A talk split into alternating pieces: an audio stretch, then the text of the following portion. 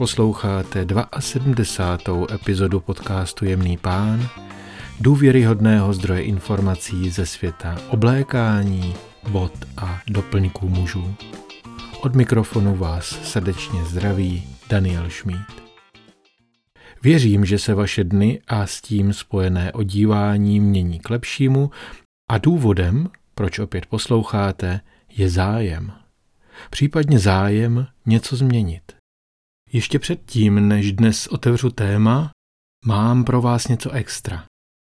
Rád bych vás pozval na první prázdninové setkání posluchačů podcastu Jemný pán. Vážně. Dne 8. srpna tohoto roku, tedy v úterý, se uvidíme.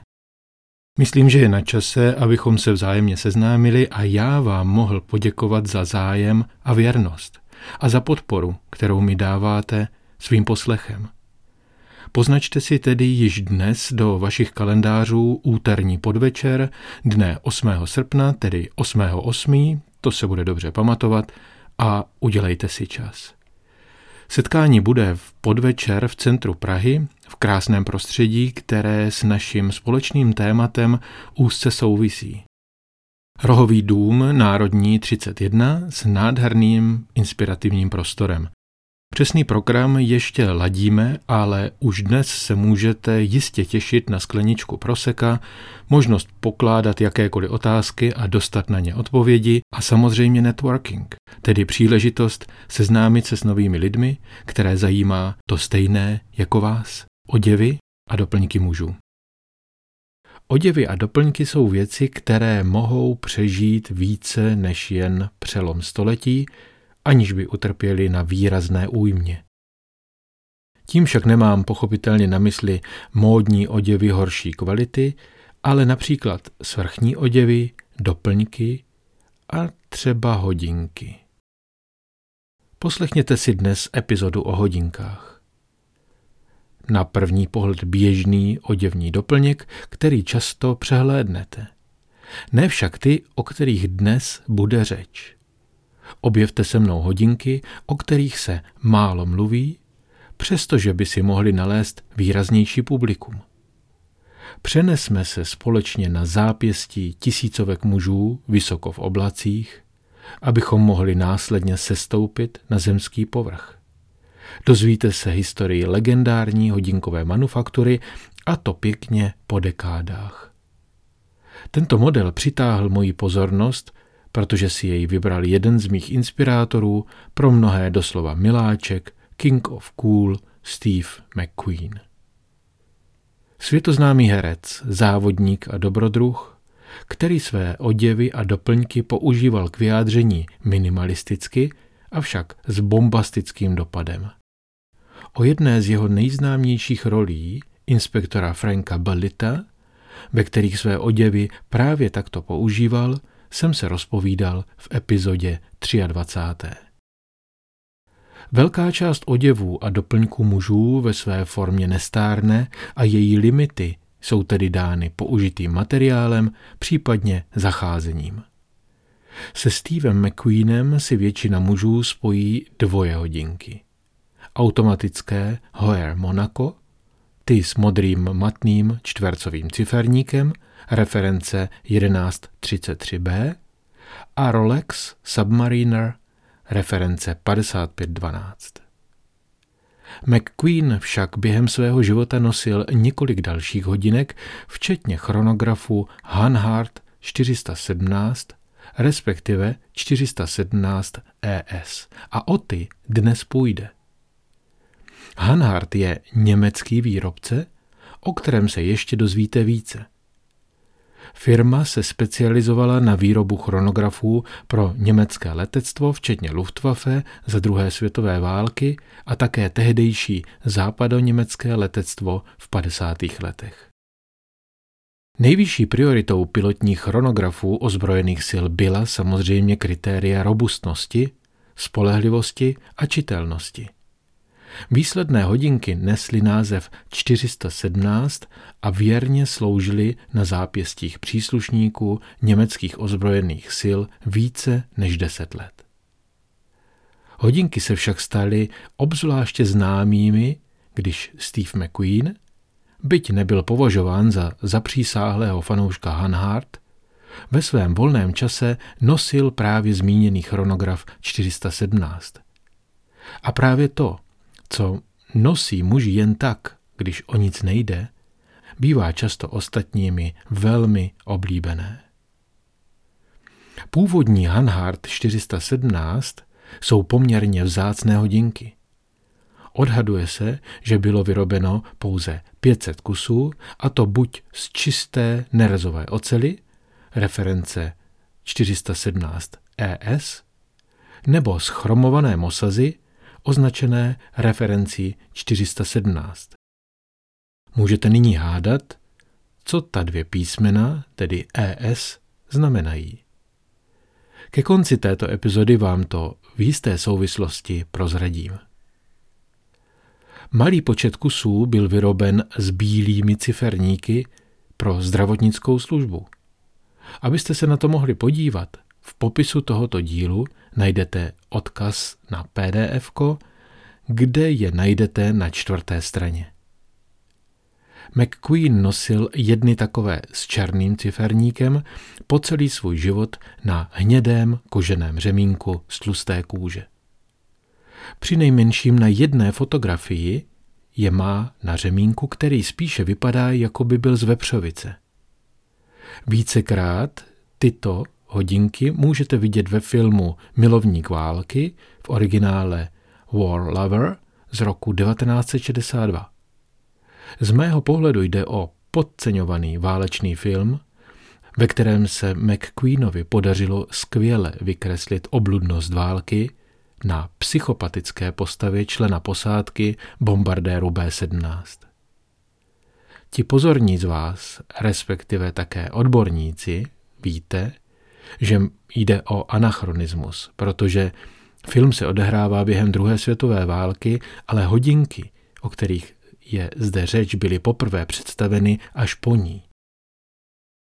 Navíc je dosti sporné, zda by americký pilot používal německé hodinky. McQueen byl známý tím, že tyto hodinky často nosil, když jezdil ve svém volném čase na motorce. Z několika fotografií, na kterých je herec právě s těmito stroji, je patrno, že McQueenovi hodinky měly na spodní polovině ciferníku nápis pravděpodobně shockproof a antimagnetic, případně, avšak méně pravděpodobně, shockproof a Germany. Těžko říct, zda měl McQueen model 417 nebo 417 ES. Znalci, kteří jsou ve svém bádání mnohem detailnější než já, by se jistě vsadili, že to byl model z nerezové ocely, tedy ES. Byl by to jen další důkaz toho, že McQueen měl skvělý vkus nejen na oblečení auta a motorky, ale také na hodinky. Myslím, že je na čase přiblížit vám firmu Hanhart, tedy toho, kdo má na svědomí hodinky, o kterých zde mluvím už řádku minut. Hanhart je německá firma, mají však své předky ve Švýcarsku a tam se vydejme konkrétně do roku 1882.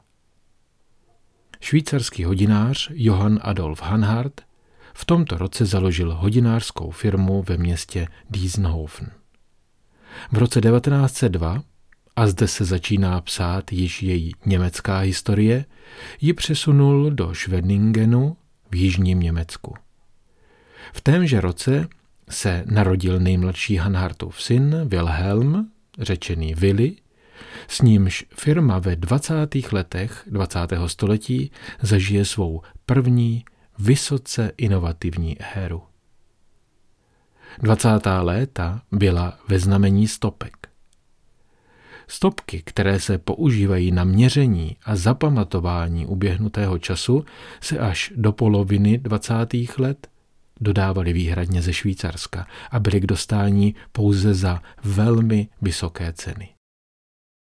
Willy Hanhart se v roce 1924 postaral o přelomový okamžik, když uvedl na trh první levné mechanické stopky na světě, Tím doslova stiskl startovací tlačítko pro společnost, která je dodnes vedoucí firmou v oboru stopek. Velký úspěch těchto mechanik se stal základem pro další inovativní technický vývoj, jako jsou komplikované dvouručičkové stopky nebo superrychlý oscilátor, s nímž Hanhart jako jeden z prvních výrobců umožnil měřit setiny sekundy. 30. léta 20. století a širší sortiment. Hanhart totiž rozšiřuje svoji nabídku o první kapesní a náramkové hodinky a do výroby se dostávají nové a mechanicky stále složitější modely. V průběhu expanze byla v roce 1934 založena druhá manufaktura v Gütenbachu ve Schwarzwaldu, kde se nachází i současné sídlo společnosti. O čtyři roky později, v roce 1938, byl do sériové výroby uveden první model chronografu Hanhart, který znamenal začátek nové éry společnosti. Chronograf Kaliber 40, dnes vyhledávaný sběratelský artikl.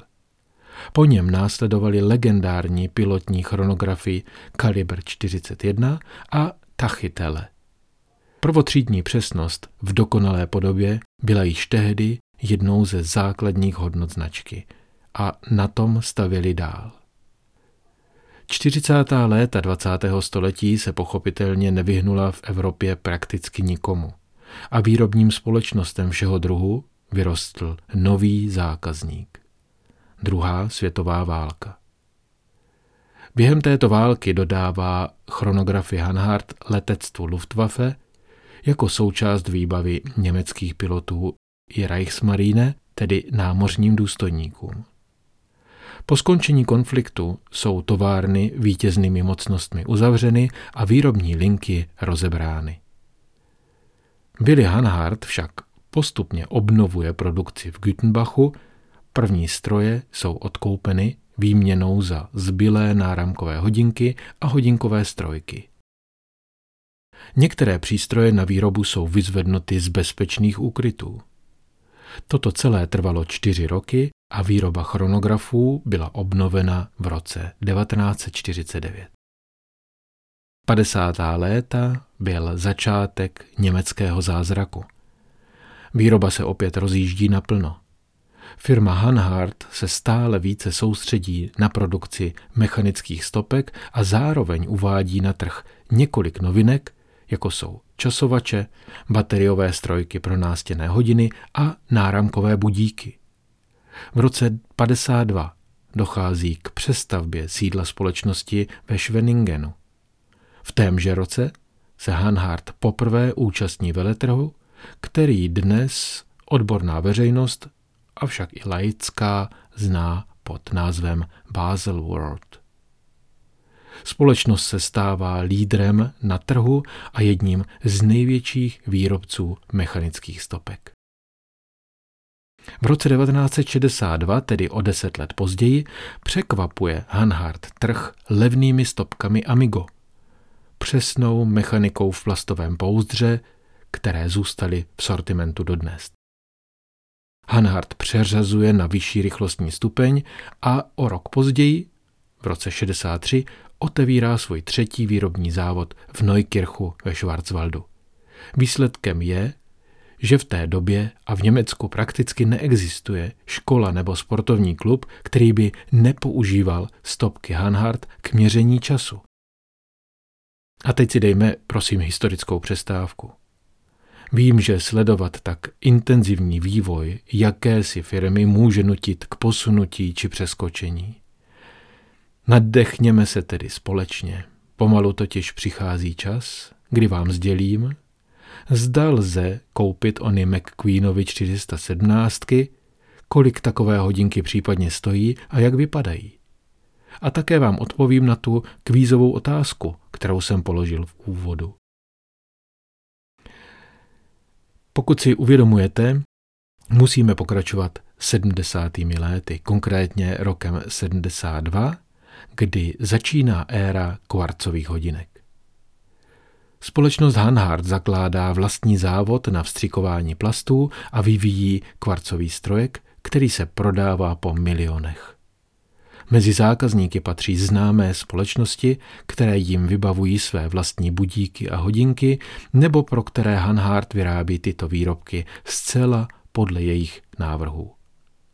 V tomto období se neustále rozšiřuje výrobní program také mechanických a elektronických stopek. Vplujme do 80. let 20. století, kdy na světový trh přichází první levné kvarcové strojky z Dálného východu a tlak na ceny se zvyšuje. Společnost Hanhart čelí ofenzívě a v roce 1981 vyvíjí nový levný strojek kalibr 3305, který se začal vyrábět v roce 82. O rok později převzal vedení společnosti zeď Williho Hanharta Klaus Eble, a to po 16 letech, kdy ve firmě pracoval jako zaměstnanec. Klasické řemeslo ve světě hodinek je znovu objeveno v 90. letech.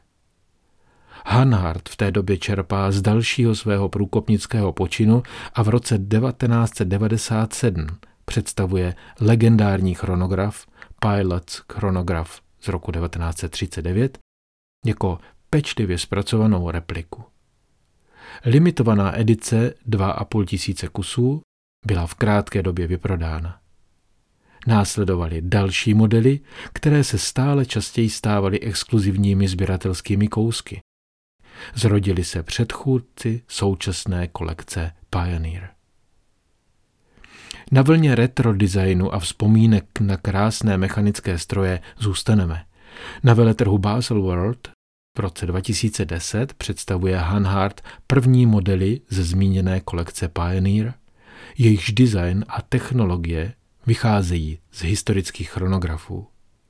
Jako vzpomínku na úzké spojení s motoristickým sportem 60. a 70. let Představuje výrobce kolekci Racemaster se stokrát robustnější ocelí pouzdra s označením HDS Pro, extra odolným proti poškrábání.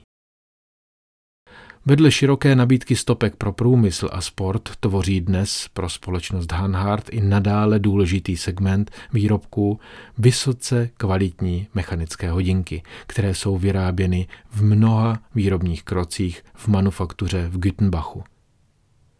V minulosti je mimo jiné používali jezdci při všech významných automobilových závodech, dnes jsou oblíbenými společníky ambiciozních pilotů, řidičů i nadšenců. Náramkové chronografy svým designem a technologií vycházejí z dlouholeté tradice. Kombinují historické prvky, jako je červené tlačítko, které je ochranou známkou společnosti od roku 1939. Samozřejmě s nejmodernějšími technologiemi a současným designem. Zachtělo by se vám takovou legendu nosit na zápěstí a třeba i vyprávět o nich příběh všem, kteří se zeptají, co to máte na ruce?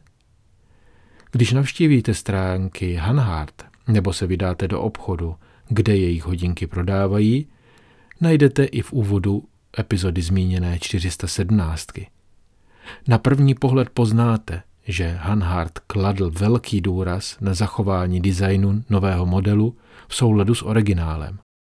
Mimochodem, zkrátka ES označuje použití nerzové ocely v Němčině Edelstahl. V 50. letech to byla dosti užitečná informace, protože model 417 byl alternativně vyroben také z mosazy a pokoven. Když dovolíte, budu trochu detailnější, jak současné 417 vypadají.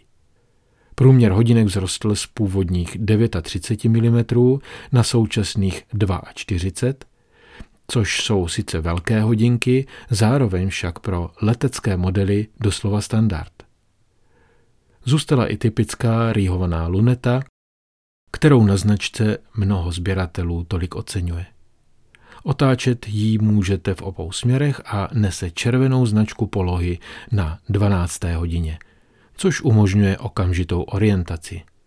A vy přitom ani nemusíte sedět v kokpitu. Na hodinkách zůstaly i malé detaily. Nápis, že jsou odolné proti nárazům, historické logo Hanhart na pozici 12 hodin nebo ručička ve tvaru šípu v registru 30 minut byly u nového modelu 417 ES zachovány. Srdcem je ručně natahovatelný kalibr, stejně jako měl historický originál, jen je modernější. Čas i funkce chronografu lze rychle a snadno číst díky jeho bikompaxovému uspořádání číselníku. Bikompax znamená, že na hlavním číselníku najdete ještě dva další menší číselníky, v tomto případě jeden vpravo vedle pomyslné trojky, respektive třetí hodiny, a druhý naproti na devítce. Centrální sekundová ručička je navíc dosti logicky stop sekunda chronografu, zatímco dílčí číselníky ukazují běžící sekundu hodinek a 30-minutové počítadlo. Materiál použitý na pouzdro je u modelu 417 ES, tedy zmíněná nerezová ocel. Jeho výška je s vypouklým safírovým sklíčkem 13,3 mm, máte tedy doslova něco na ruce. Řemínek s klasickým podložením ve stylu bunt je vyroben z telecí kůže. Doporučená cena se pohybuje těsně přes 40 tisíc korun. Líbilo se vám téma hodinek? Máte Hanhart na zápěstí? Napište mi tedy své dojmy anebo zkušenosti. Pokud se vám nechce psát, můžete podcastu dát svoji podporu. Podcast tak bude více vidět a dostane se k dalším mužům, třeba těm, kteří mají rádi hodinky. Můžete vyjádřit své hodnocení pěti hvězdičkami, pokud posloucháte přes Apple Podcasts nebo všude tam, kde můžete hodnocení přidávat. Případně napište, co si o podcastu myslíte. Nebo klikněte na tlačítko sledovat na Spotify nebo Google Podcasts. Přeji vám úspěšné a pěkné dny a zůstávejte elegantní.